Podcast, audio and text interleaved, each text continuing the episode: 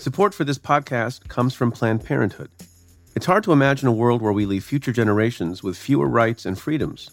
Since the Supreme Court's decision to overturn Roe v. Wade, politicians in nearly every state have introduced bills aimed at blocking people from getting the essential sexual and reproductive care they need, including abortion.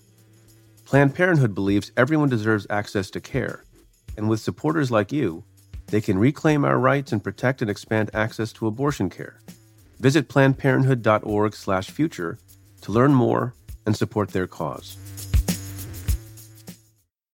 You know how to book flights and hotels.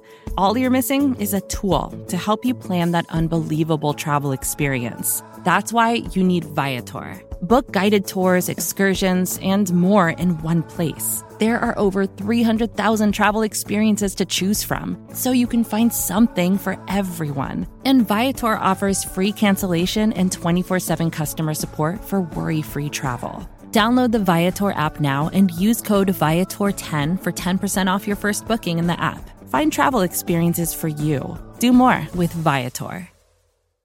From Cafe, welcome to Stay Tuned. I'm Preet Bharara. We tend to favor narcissists. If you look at who becomes a CEO and you compare multiple candidates, the more narcissistic candidate usually gets the job. In elections, too, the relatively higher score on narcissism in an election is more likely to get the votes. That's Adam Grant. He's an organizational psychologist and star professor at the Wharton School. I talk with him about the qualities of a leader, the pitfalls of charisma, and what makes an organization run well, whether that organization is a company, a U.S. Attorney's Office, or, say, a White House. That's coming up, plus your questions. This is Stay Tuned.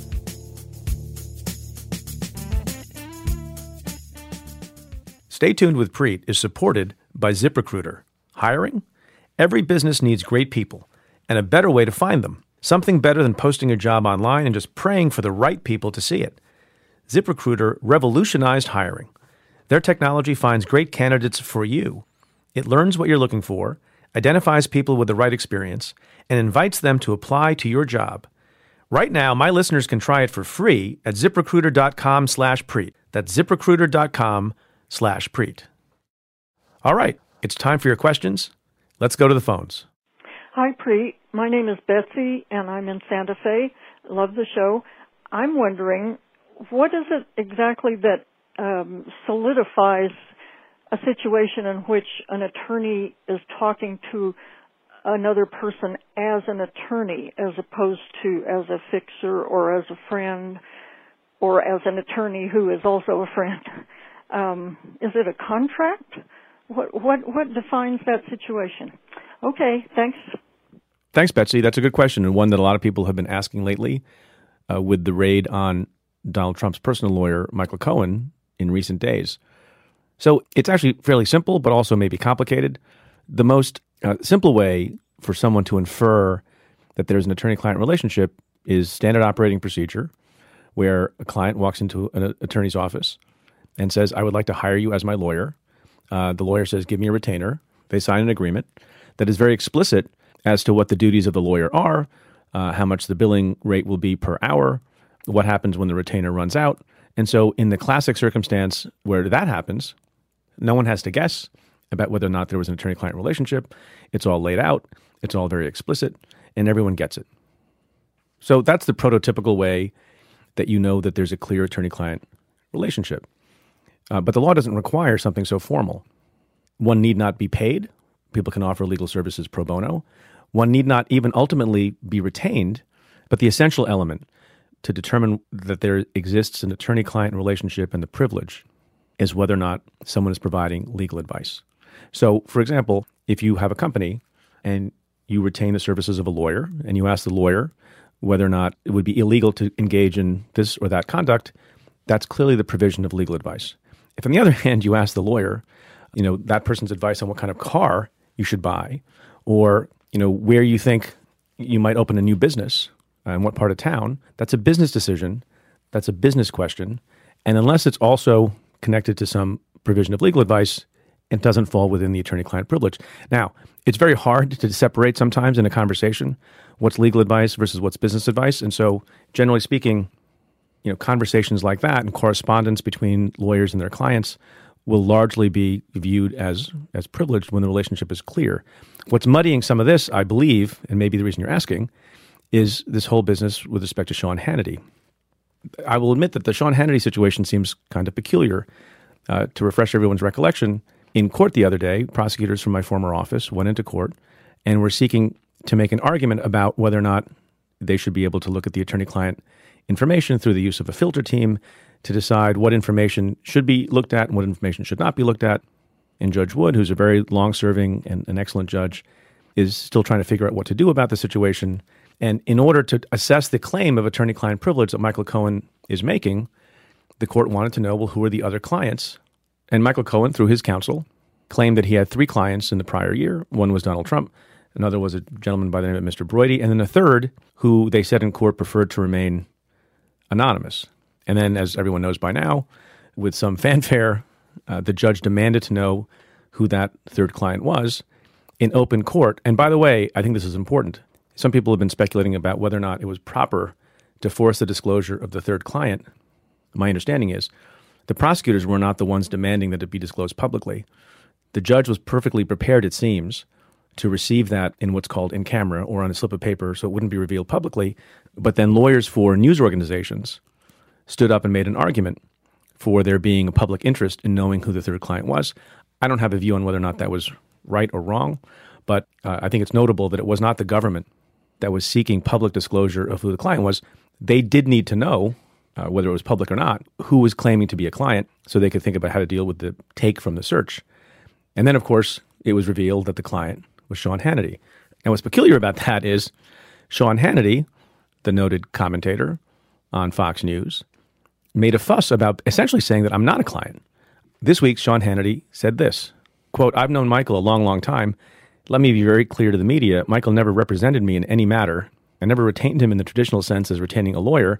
I never received an invoice from Michael. I never paid legal fees to Michael. But I have occasionally had brief discussions with him about legal questions about which I wanted his input and perspective. So that's kind of muddled. As I said, attorney client privilege doesn't require payment or an invoice or formal retention. But the reason I say it's muddled and odd is on the one hand, Sean Hannity, who is the purported client who actually owns the privilege, is essentially saying, I'm not a client, and that, you know, we didn't have an attorney client relationship, although he's very sort of peculiar in his language, and so sort of leads open the possibility that he was a client. But to the extent he's saying he's not a client, that's weird because in court, with a million reporters present and the whole world watching, the lawyer Michael Cohen took the position that Sean Hannity was his client. It is rare, particularly in a high profile situation, to see such a huge gulf and disconnect between what the lawyer thought the relationship was and what the client thought the relationship was. And it may be that Sean Hannity, unsurprisingly, has other interests uh, in how he presents himself and whether or not it was a conflict of interest for him to be, you know, railing against the raid done on Michael Cohen's home and office while he was essentially a client of the person. So I, I don't know what people's motivations are and I think a lot of this has become muddled because people have different agendas and perspectives on this. This next question comes via email from Pete Alcorn. Hi, Preet. I wonder if you can tell us what precedents have been set by the courts around the presidential pardon. For example, have the courts ever placed any limits around pardoning cronies like Cohen, by whom I, I think you mean Michael Cohen? Well, it's a good question. And a lot of discussion about this because the prospect of a potential pardon looms large. There have been pardons this president, President Trump, has issued, including with respect to Joe Arpaio, the sheriff in Arizona, and then most recently, Scooter Libby, who was prosecuted by special counsel Patrick Fitzgerald. So essentially, there are there are no limits that the courts have imposed on whom the president can pardon with respect to federal crimes. Obviously, as I think people know by now, the president under the Constitution is not permitted and does not have the authority to pardon people for state crimes. But for federal crimes, he basically has unlimited ability. And because that's written right into the Constitution, I'm not aware of any court who has set any limit on whether or not the president can pardon someone who's either uh, unknown to him, like Scooter Libby, uh, or very close to him, like a relative, associate, or personal lawyer. It may be the case that if there's a lot of abuse of the power of pardon by this president or someone else, that people will want to revisit the idea in the Constitution. But that's a that's a very heavy lift, and very rarely done and hard to do, but don't bet against it if this president begins to pardon you know, every single person who is in harm's way because he wants them either not to testify against him uh, or because he just wants to protect people who are, as you put it, his cronies. Let me comment on one thing with respect to the pardoning of, of Scooter Libby. It's a, it's a peculiar pardon, as the other pardons have been as well. And they're peculiar in a couple of ways. As I think I mentioned on the show before, even though the president has absolute power under the Constitution to pardon, there does exist an institutional mechanism for making sure that pardons are issued, you know, with some amount of fairness and with some amount of guidance and with some amount of knowledge on the part of the president. There's in fact someone called a pardon attorney, and that office was created some years ago, so that in connection with someone seeking a pardon, lots of information gets gathered. The underlying prosecutors are consulted and asked for their view on whether a pardon should be issued. Often, if not always, the judge who may have sentenced the person seeking the pardon gets consulted and expresses a viewpoint. During my time as U.S. Attorney, we considered and weighed in on many, many, many uh, requests for pardons and for commutations. We took it very seriously. We sat around and deliberated.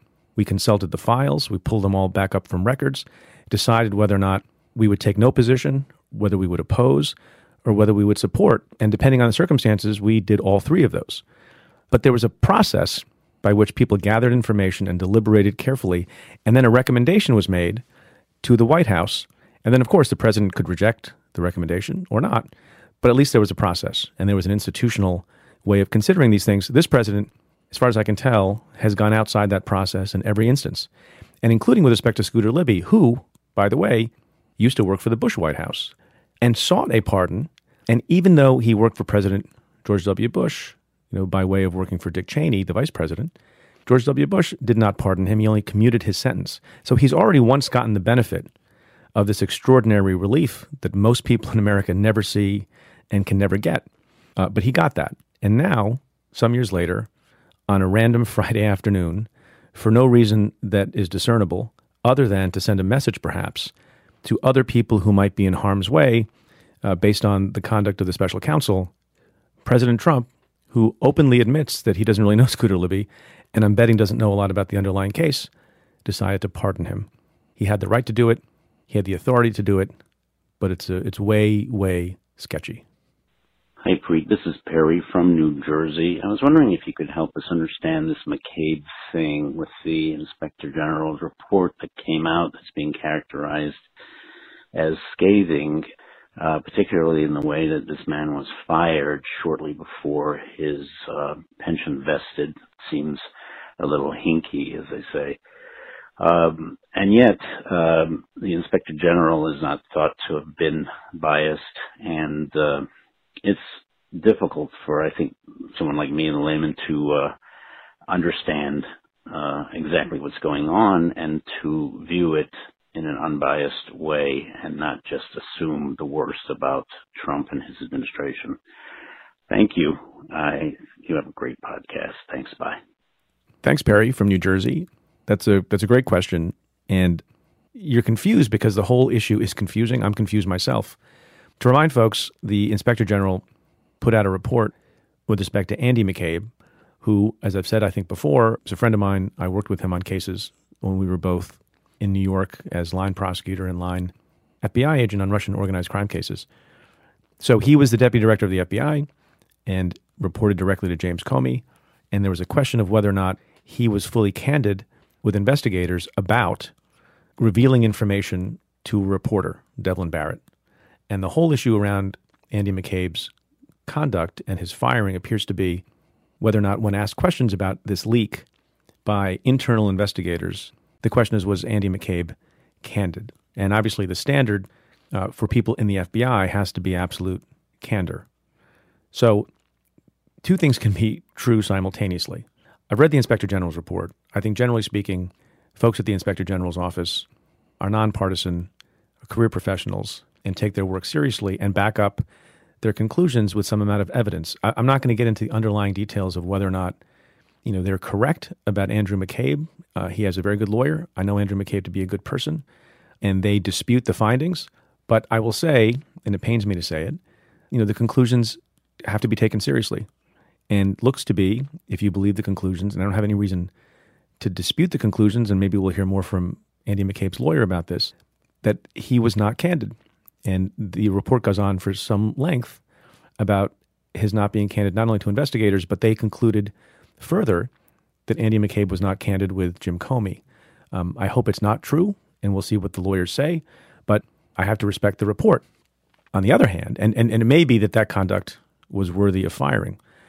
On the other hand, you are right to be concerned about and you know even upset about, like I am, the nature and timing of his firing that looked to be a rush to just get ahead of his full vesting of his pension in a way that was incredibly vindictive, publicly humiliating, and not fair to a lifetime public servant. I'm not saying that lack of candor to investigators within the department is not serious. It's a really serious thing.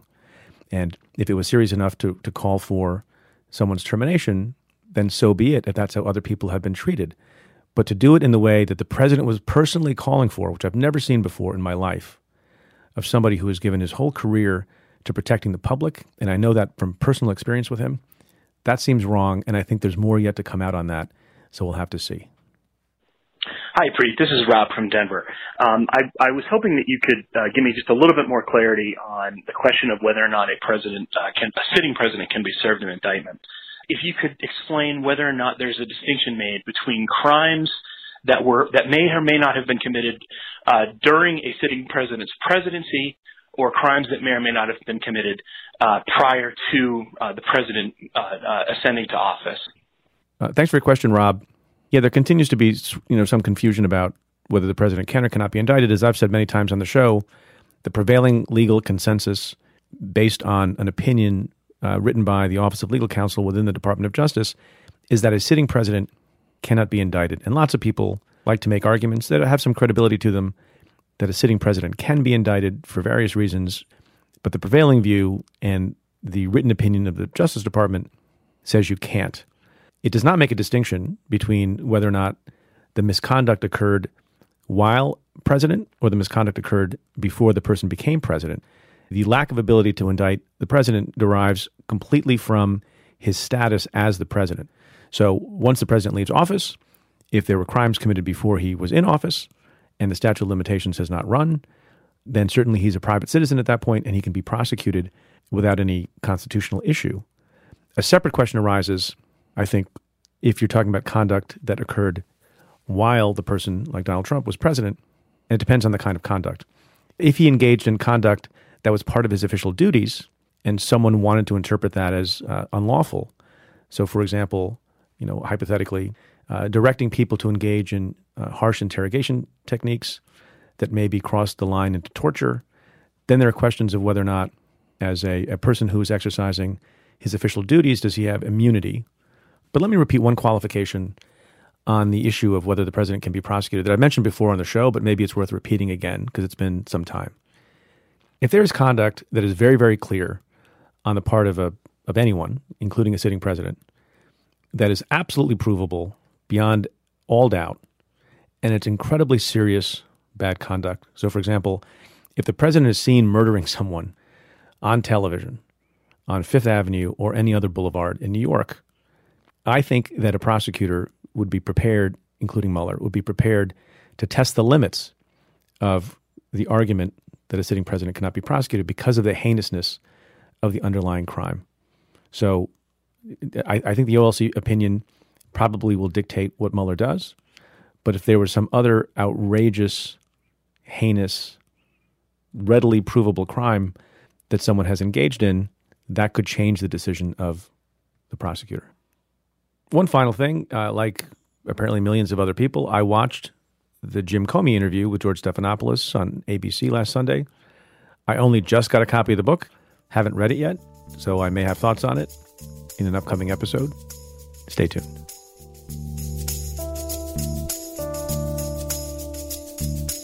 My guest this week is Adam Grant.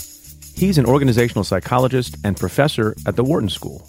He's also a New York Times bestselling author three times over, including as co author of Option B with Sheryl Sandberg. On top of that, he's got a podcast called Work Life. His books and his work focus on how to cultivate success in an organization and how people can push back against groupthink.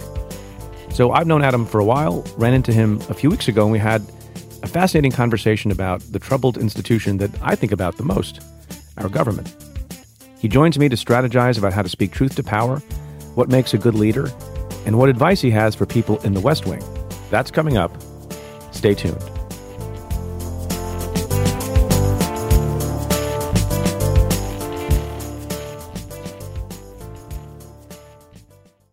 Hey everyone. On April 26, I'll be recording a live episode of Stay Tuned at the world famous Apollo Theater in Harlem. And my guest on that show is the amazing Bassem Youssef. Not long ago, Bassem was a heart surgeon in Egypt who decided to become a late night comedian. One talk show and 40 million weekly viewers later, Bassem became known as the Jon Stewart of Egypt, and he ultimately had to leave his home after getting on the wrong side of the Egyptian regime. Get tickets from Ticketmaster or ApolloTheater.com slash calendar. And because I love my podcast listeners most of all, for a limited time, get $20 off each ticket when you enter code PREET20. That's PREET20. Not only is Bassem my guest at the Apollo, but I'm excited and proud to say that he is officially joining the Cafe family, launching a new podcast alongside Stay Tuned. His show is about trying to feel at home in America, something all of us have been thinking about. He'll have conversations with politicians, entertainers, entrepreneurs, and athletes about the immigrant experience and what it means to be an outsider. Check it out, cafe.com slash Bassem. That's cafe.com slash B A S S E M. Adam Grant, Professor Adam Grant, thanks for joining us on the show. Thanks for having me, Preet. So you're a professor at Guilty. at Wharton at the University of Pennsylvania. And is it is it true that you're the best professor at Wharton? Oh, that would not be my place to judge, would it? But you have gotten a lot of accolades from students as being a great teacher. So I'm not going to embarrass you with all of that. But it's an important thing, teaching. And I don't think we spend enough time focusing on it. So you are a professor of what? I uh, I'm an organizational psychologist, so I teach management and leadership and collaboration and organizational behavior. Why were you drawn to psychology? You know, I think like most people, it's it's largely because I've had too many awkward interactions in my life. you mean you mean when you were a kid? Yeah, growing up, you know, I was I was always the kid who got dropped by my friends, and so you know, at some point, I got really curious about why. But I guess as I moved through every part of my life, there was a role that psychology played. So in high school and college, I was a springboard diver, and I was kind of riveted by the challenge of motivating myself to you know to to leap into the air and do somersaults and twists and know I was probably going to crash land. And then I, I had to talk other divers into doing that when I became a coach. And one of the things that was that was always striking to me as a diver was how many times I would go up in the air and think I'd done a pretty good dive and then pop out of the water and my coach would say, "Adam, that was bad." And and so does that go to that goes to lack of self awareness? Yeah, I mean, you know, when you're when you're somersaulting and, and twisting, it's really hard to know exactly where you are and, you know, to feel whether your entry is perfectly straight or, you know, whether you're a little bit turned sideways. And I think that's so true in, in our work lives, you know, that, that sadly, uh, most of the time we can't see our performance objectively. And so, you know, I guess in the same way that I would sit down and, and watch videotapes of my dives, you know, to see what my coach was seeing, I think we, we need other people to hold up a mirror so that we can we can see ourselves more clearly at work. But let's take a step back and and have you explain to folks, aside from teaching at, at Wharton, you go into companies and into other organizations to help them. I- explain what that part of your life is like and, and, Yeah. and why you do that. So I, I guess it, it ends up being you know sometimes research, sometimes consulting. So you know when I do a research project, there's there's something that I want to understand, and so I might go into a, a company like Google and design an experiment to figure out you know can can we make their jobs more meaningful and motivating, or you know can we we help make their teams more effective, and then you know in a, a consulting project sometimes I'll, I'll get called by uh, ranging from you know the the Gates Foundation to an investment bank uh, with the question about you know how do we do a better job attracting and retaining people or improving our culture and so you know i often come in as, as sort of a, a, a generalist in the sense that i don't know anything about the industry but i've spent a lot of time studying the you know the common challenges around people and culture and so we try to bring evidence to the table to to solve the problem So you're like a one man McKinsey? well i'm i'm kind of the guy who gets hired after three consultants have been fired You're you're like the cleanup guy. yeah it's like hey you know what this has all failed we might as well try an academic before we give up entirely And and why do you do this kind of work? Do you, do you enjoy it in a different way from other work? Yeah, you know, I guess in some ways my job is to fix other people's jobs and, you know, broken organizations. And what I love about it is most of us spend the majority of our waking hours at work, and yet we end up stuck in, you know, in dysfunctional workplaces all the time. And so I feel like if there's something we can do to, you know, to drive change, it's a way to to have a positive impact on lots of people at once as opposed to, you know, just trying to to tackle one job at a time. I talk about culture and used to talk about culture in organizations all the time, but I don't have the benefit of a, of a degree in organizational psychology or in anything other than government and the law. Talk about what it means for there to be a good culture at a at a place. Is that a real thing, or is that something you know boneheads like me just like to say because it sounds nice? No, no, I think it's real. So you know when I when I think about culture, I think about repeated patterns of behavior you know that that reveal norms and values. Uh, you know, I think one of one of the shorthand ways to capture it is culture is what people do when when no one's watching. Right. How does a bad culture form in the first place? Who's responsible for it? Well, oftentimes, not surprisingly, cultures turn out to be reflections of you know of the founder or of the the leader who's in charge. So you know that that happens in a few ways. One is that you know that that founders and leaders very deliberately try to create certain cultures right? So they they they create them through the behaviors they reward and the behaviors they punish. Uh, but they also create them in ways that they're not aware of, right? Through you know actions that they take that that send clear messages. So, you know, I've I've worked with uh, with a whole bunch of organizations uh, that have had a similar challenge, which is uh, you walk in and there's this incredibly cutthroat, sort of ruthless set of, of norms where people are constantly undermining each other, and you ask, well, well, how did the organization get this way? And the answer, more often than not, is the CEO basically promoted a bunch of people who maximize individual results and only measured, you know, what what does your personal performance look like?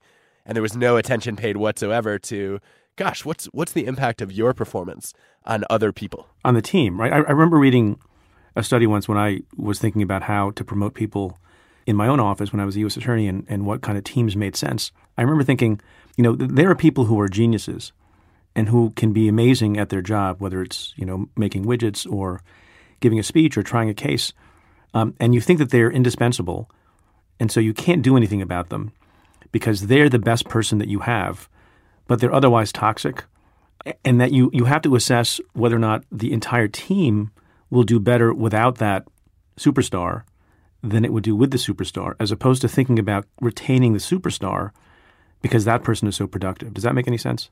It does. And the reality is that you know, that even stars are substitutable, right? It's just harder to measure the impact that you know that a toxic superstar has. You, do you measure you know how people feel differently about their jobs as a function of that person being there? Maybe, but how do you quantify that? And that's something that you know that people have a hard time doing.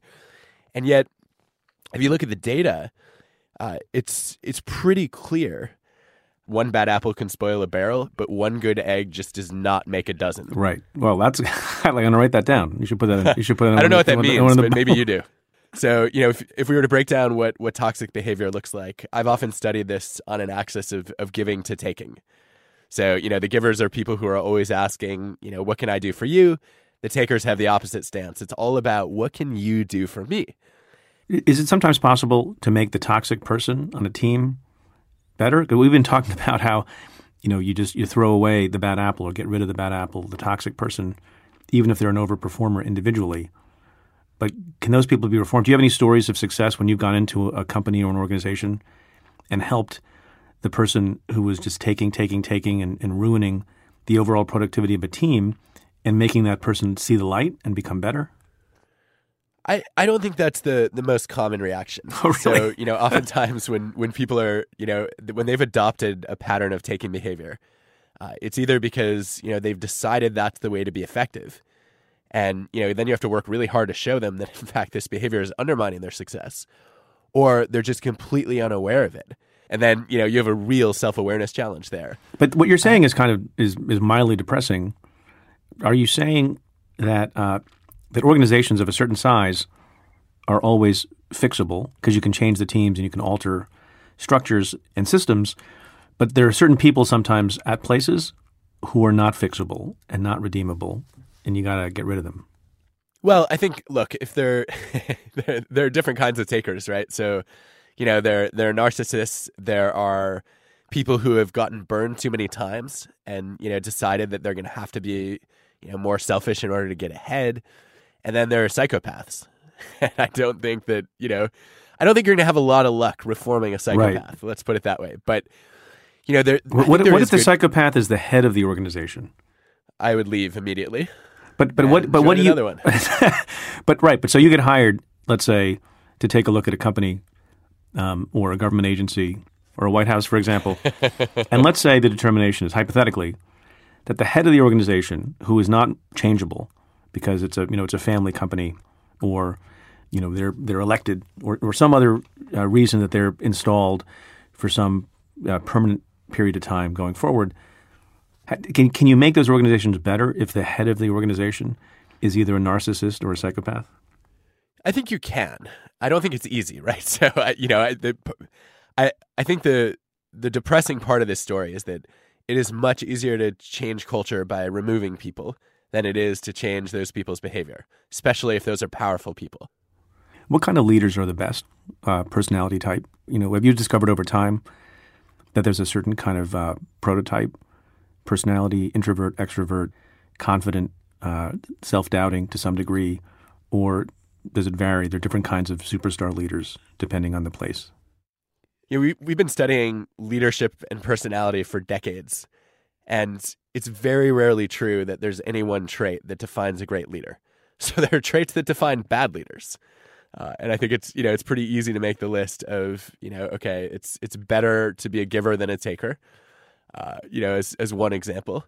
Uh, it's if you if you look at other dimensions of leadership, it's you know, it's better to be long term focused than short term focused. No surprise there. Uh, it's better to see a lot of potential in your people than you know, to, than to assume that they're stupid right. and incompetent. Yeah, I think the one of the, the sort of the big ahas that comes out of my field is, you know, great leadership is less about the traits you have, and it's much more about how you use them which is you know which is a question of adaptability and saying all right you know i might want to show my emotions a little bit in one situation because i need other people to be concerned. Right. And i might want to you know sort of keep keep them in check in another situation because i need other people to be calm and focused.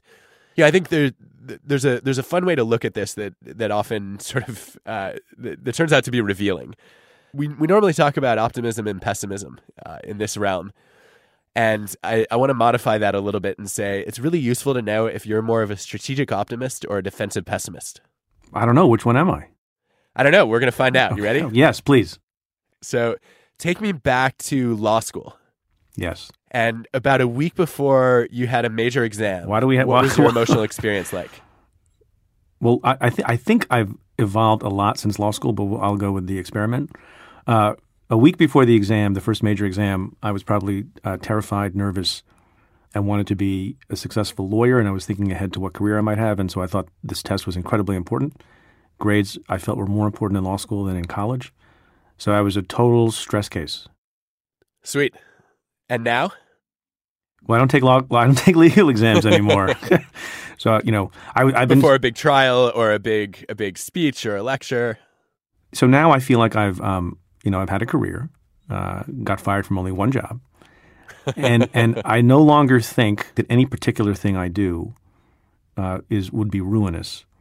I feel a lot of stress about uh, new things. So you know, frankly, uh, I'll tell you, you know, I was a lawyer and still am a lawyer, and you know, things that are involved with the law, I feel uh, great comfort in in attacking. But I started this podcast a few months ago, and I was very nervous about it and didn't want it to fail, and it easily could have, I guess, because it was new and I'd never done it before. So new things like that, I probably yep. had a significant amount of of stress and worry that you'd fail at a whole at an entire enterprise. But if you're talking about legal things, probably you know, given that I've lived a long while and I'm 25 years out of law school, uh, I no longer thought that you know any particular thing would be my Waterloo, and so I, I probably was okay with it. And you know, I developed some confidence in knowing that certain things I could do fairly well. So by the time you know I, I tried, you know, a number of cases, I was no longer terrified of trying a case. I felt I had that feeling that people say you're supposed to have. You know, the nervousness and and the little bit of anxiety you have before a race knowing that you're a decent runner. Yep. Good. We can run with this. Okay. So, Also, by the way, also, is- I'm a Libra. All right, but I'm very curious. My parents are going to be listening to this very carefully. oh, perfect. So, uh, let's see. If you were a strategic optimist, far on that end of the the spectrum, uh, about a week before you know that that big law school exam, you would be envisioning a perfect outcome, and then you know that that image would motivate you to study really hard, and you'd be excited about the test, and then you know you'd ace it. Mhm. If you're a defensive pessimist, which I think you're more of, at least you know by default, about a week beforehand, you wake up in the middle of the night in a cold sweat. The other thing I'll say is law is one of the only known professions where defensive pessimists consistently outperform strategic optimists. I, tell me if you agree with this. My my sense of of really excellent trial lawyers is that you know they it may look like they're playing to win, but a huge amount of their preparation was playing not to lose. Correct. No, I, I agree with that. Um, I agree with that. I want to talk about, you know, institutions and how leaders of institutions are supposed to get the best information to make decisions. We spend a lot of time in the show talking about a lot of things and how, you know, if you're a Secretary of State or you're Secretary of Homeland Security or a president, how you do the right thing and how you make sure that the information flow works in such a way that good decisions are made. And so, if, you if you'd indulge me in asking a question that I don't mean to be political in any way at all, and partisan in any way, but lots of folks, you know, who are Republicans or Democrats, observe, you know, how our country is led, and they look at a White House, and there's lots of discussion about whether or not, you know, John Kelly, uh, the chief of staff, is doing what he's supposed to be doing, and is is discipline being uh, enforced in the White House, and at some periods people think it is, and some people think it's not. And you know, famously, the Clinton White House was not particularly disciplined, and Leon Panetta and I talked about that in the very first episode of this program. Yeah. Could you talk a little bit, again, not about the politics of it, but how you imagine in a, in a in a universe that is the the West Wing of the White House, how things should be run, what your observations are based on your research and the data, and how people can do a good job serving the country in that place. Well, let, let's let's start with the data. You know, what one of the, the one of the best ways to guarantee that you make disastrous decisions is to to end up in a, a pattern of groupthink. Of groupthink, yes. Yeah, where you know where where basically every everybody is is essentially marching in the same direction, and nobody ever questions each other. If you look at what actually causes groupthink in, in four decades of, of careful research, uh, one is overconfidence. You know, when, when a group is too convinced that they already know the answer and they have all the right skills and perspectives they need to solve the problem. And then the other is is basically politics, that people are worried about hurting their image, and so they, they don't speak truth to power. So how do you speak truth to power? So so t- so so let's say you were working in the White House, not you, but you know someone is working in the White House, Yeah. and you think that the country's on the wrong course on something, whether it's the border or whether it's Syria, or whether it's trade or anything else, and in good faith you think that the, both the country and the and the president would be better served doing X instead of Y, given the environment that you imagine you know exists and give and given your research and your experience you're sort of a, a mid-level staffer at the White House. Let's say you're more, you know, you're you're a serious advisor. How are you supposed to get your point across in a way that doesn't get you fired, but that gets aired? Well, one of the most overlooked strategies for influence is asking for advice. So, you know, I think normally when we're trying to speak truth to power, we, we think the more forcefully we argue, the more we're going to be heard. No, that's off-putting. You know, as, as the head of an Totally, institution, when right? someone People came to my defensive. office and said, "Preet, if you don't don't do that, that's crazy. That that's idiotic. That's stupid," and I'm gonna I'm gonna lose my mind. That was that's not effective, even yeah, if it's true. Who, who are you to tell me what to do? Right? Don't don't give me orders. I'm Right. in charge here. right. So, you know, very often asking questions works much better than giving answers. So, what's an example of that in this context? So an, an example would be let's let's say I'm an advisor and you know I'm worried that that you know there's a, a decision that's going in the wrong direction. What I might do is I'd go to John Kelly and I'd say, hey, you know, John, I'd I'd really love your advice. Actually, I'd probably say, hey, General Kelly, I'd really love your advice. So General Kelly, I really love your advice. You know, I, I think we need to be going in a you know a, a slightly different direction on trade. You know, I've got a bunch of data to back that up, and I know you're really good at getting heard around here. What what recommendations do you have for me? And then, and then what should John Kelly do in that circumstance? So he gets the request to give advice, but knows that the principal is set on, you know, the principal of the organization, I guess in this case, the president, Yeah. is bent on doing a particular thing on trade, you know, tariffs and of a, of a particular nature. And and he thinks that's fine, but he wants you know other points of view to be aired. How does how does John Kelly in a in a well functioning uh, work environment get that done? So I think he's he's got three options. The first one is to do the same thing and ask the president for advice. So, you know, I, I might go to, to President Trump and say, look, you know, hey, Mr. President, one of the things that I've always admired about you is your flexibility. You know, that you don't get locked into to one kind of decision. And, you know, I, th- I think there might be a, you know, a direction we ought to consider on trade that other people around the room, you know, might be a little more rigid on. You know, you're you're so open. How would you get them to be more open?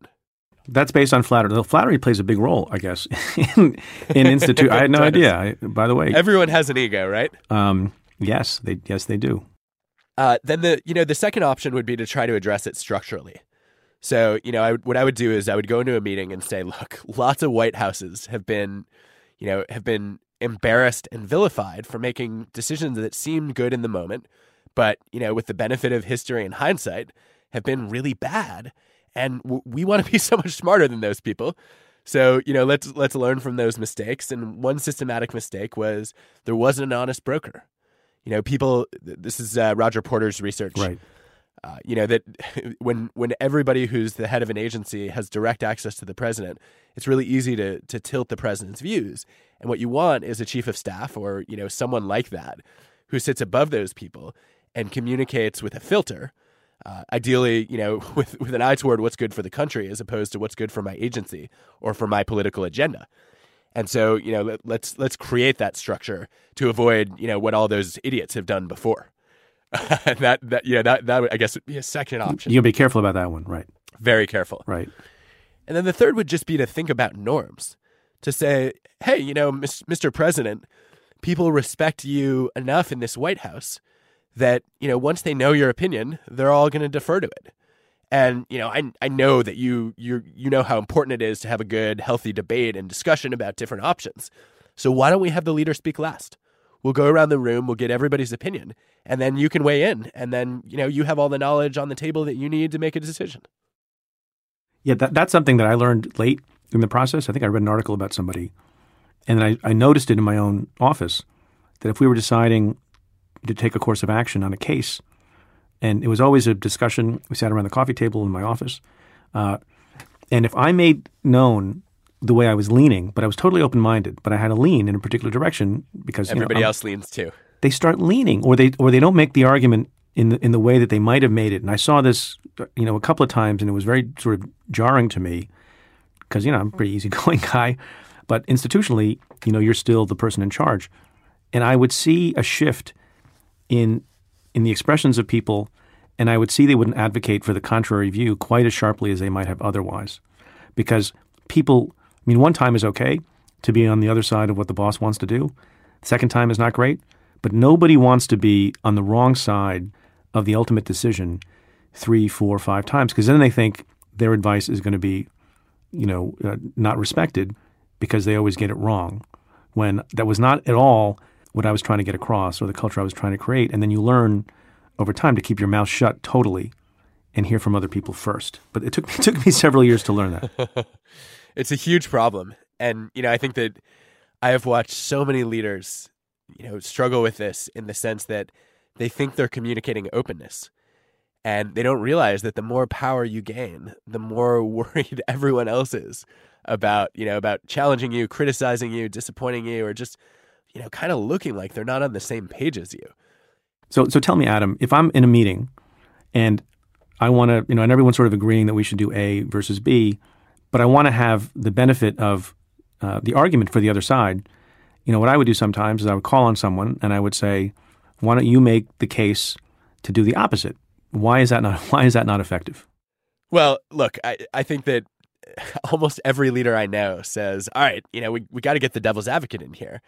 And it's a great idea with one tiny wrinkle it doesn't work.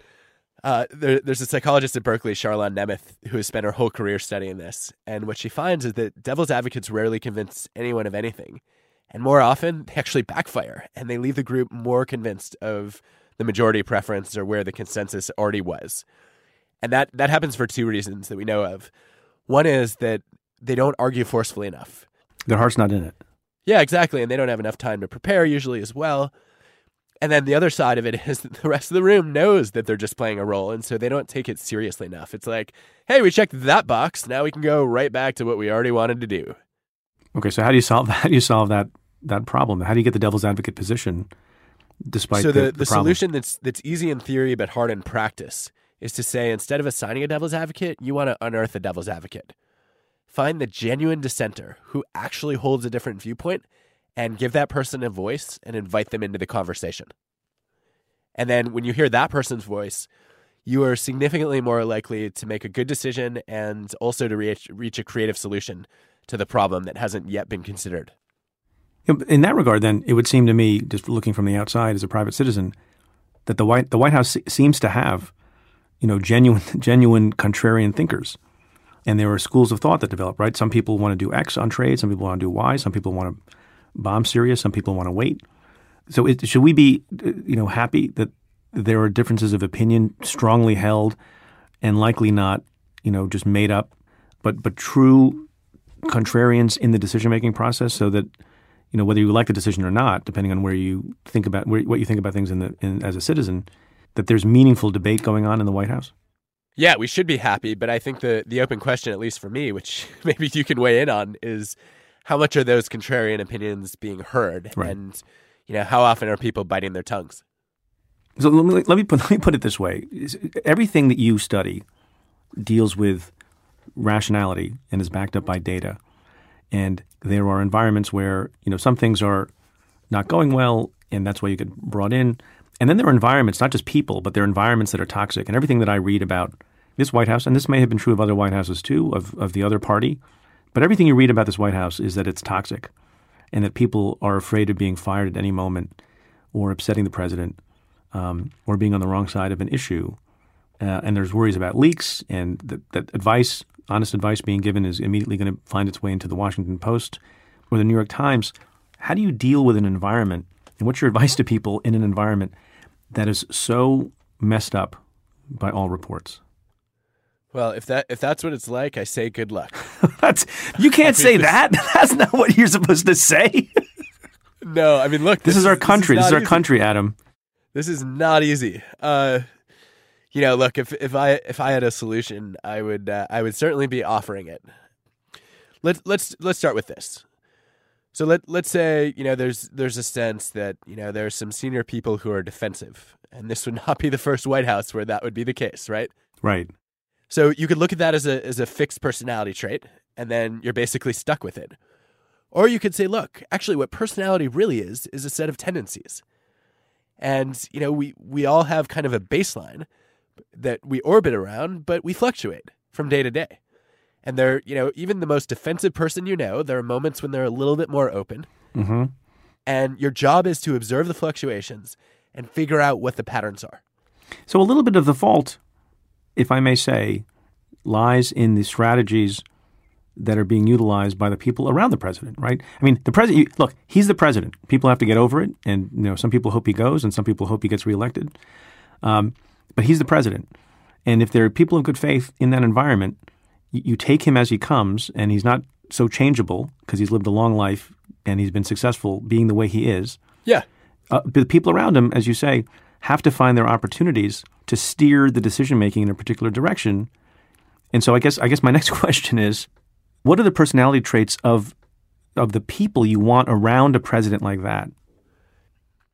I mean, the actually, the, my favorite experiment on this showed that if you just say 19 words before criticizing someone, they become about 40% more open to to the negative feedback. And the the words are roughly, "I'm giving you these comments because I have high expectations of you, and I'm confident you can reach them." Right. So you- you're saying John Kelly, in trying to suggest an alternative course on something, should should say to the president, "I believe in you, Mr. President. I believe in the course you're setting for the country, and I have absolute faith that we're doing the right thing overall. But you know what? We shouldn't bomb Syria quite yet." And you think that has a greater likelihood of success? I think it's worth a try. I would probably phrase it a little bit differently. I'd probably articulate it by saying, you know, Mr. President, uh, you know, you've you have a track record of making some really creative decisions, and you know, you've you've taken bold steps where other people were afraid to act, and I think that's a big factor behind your success. there are also times when you know that that can be the wrong move. Right. Uh, you know, Trump stakes.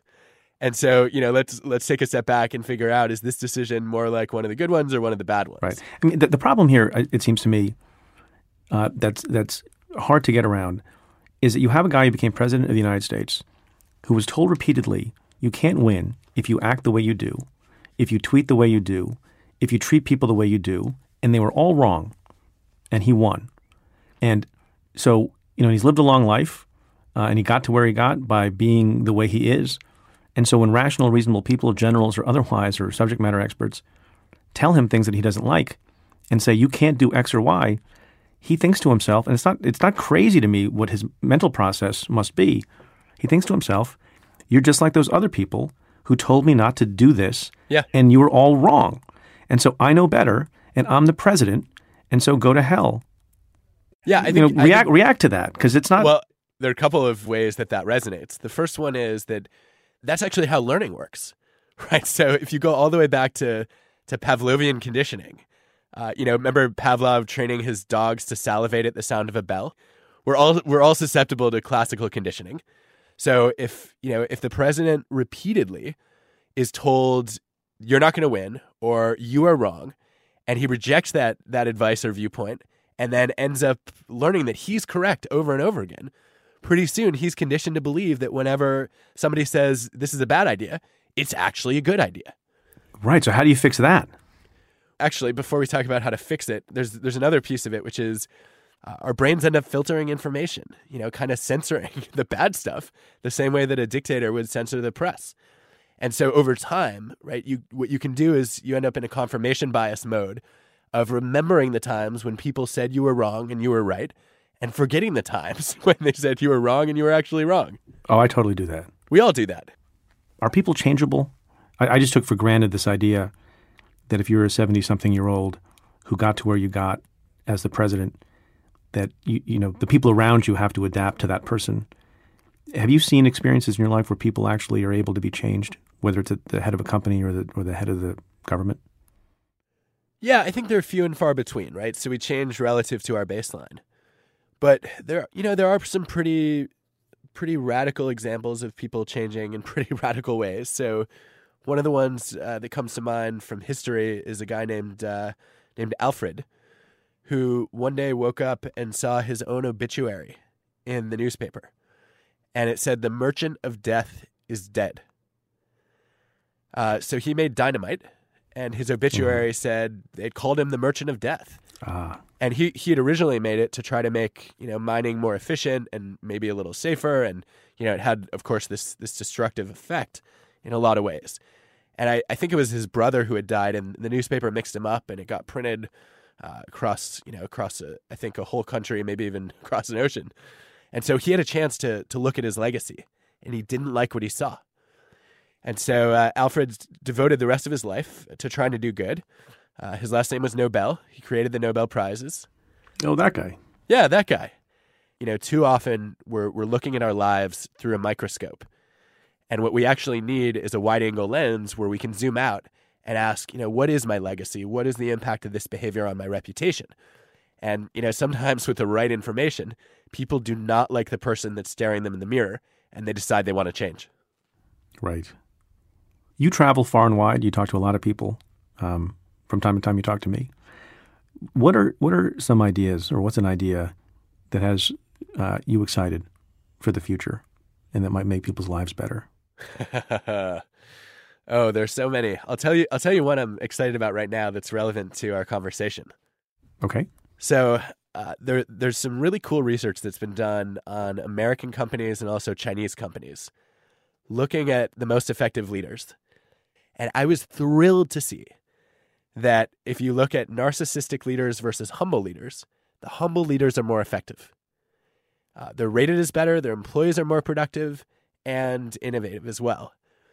And you know, when you think about what what a humble leader brings to the table, uh, it's you know willing to to admit when you're wrong, you know, trying to learn from your mistakes, always wanting to improve. That's good for you as a leader, and it's also motivating and contagious to your people who tend to adopt some of those qualities. So that that that's all good news. There's also um, the the other. But was that? I'm sorry. Was that surprising? Like You, you sound very elated. Yeah, it was surprising. That that was a result. Why, why would that be so surprising? It was surprising because, you know, we, we tend to favor narcissists. If you look at, you know, who, who becomes a CEO and you compare multiple candidates, the more narcissistic candidate usually gets the job. And we see it in elections too. The relatively higher score on narcissism in an election is more likely to get the votes. Does narcissism bear any relationship to what people call charisma or not? Yeah, it can. So if you look at uh, studies of American presidents throughout history, the narcissists do tend to be more charismatic.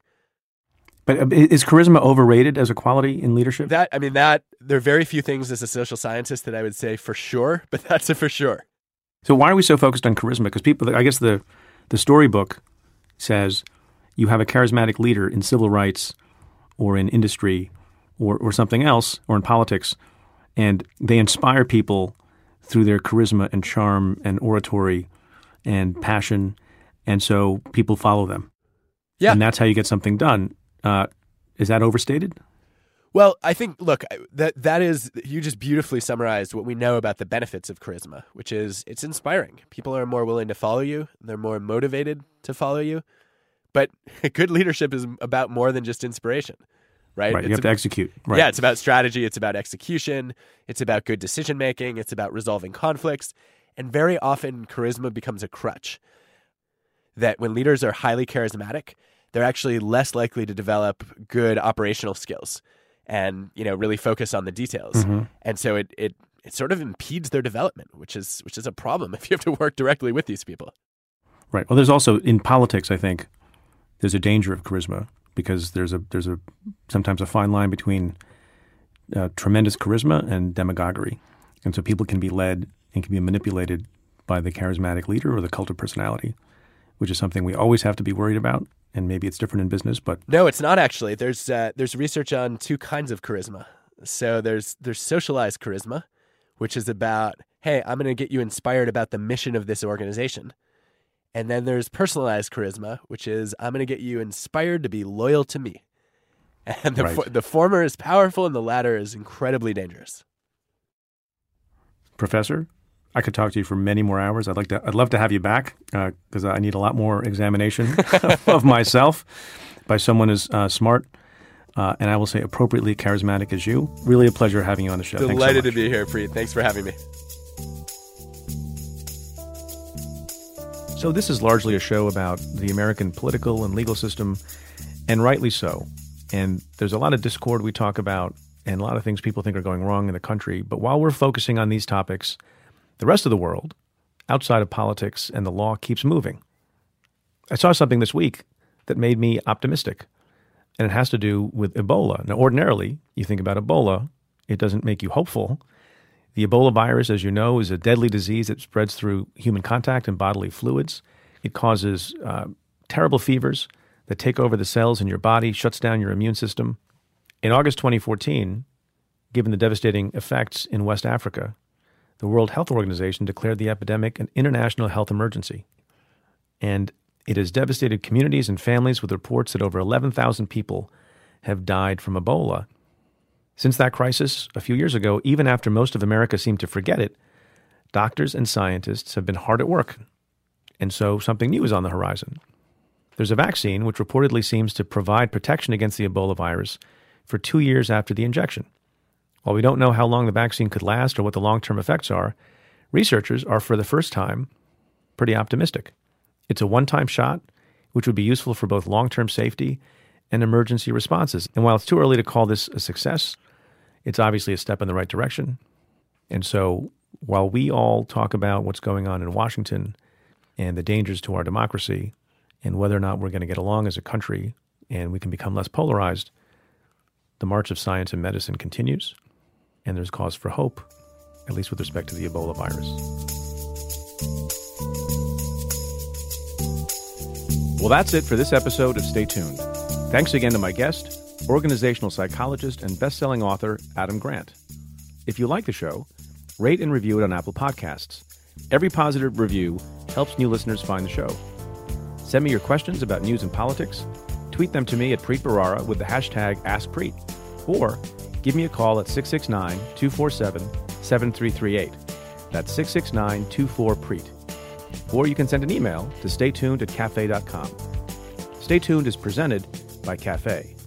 It's produced by the team at Pineapple Street Media, Kat Aaron, Chris Berube, Henry Molofsky, Jenna Weiss Berman, Joel Lovell, and Max Linsky. Our music is by Andrew Dost. And special thanks to Julia Doyle, Jeff Eisenman, and Jake Maccabee. I'm Preet Bharara. Stay tuned.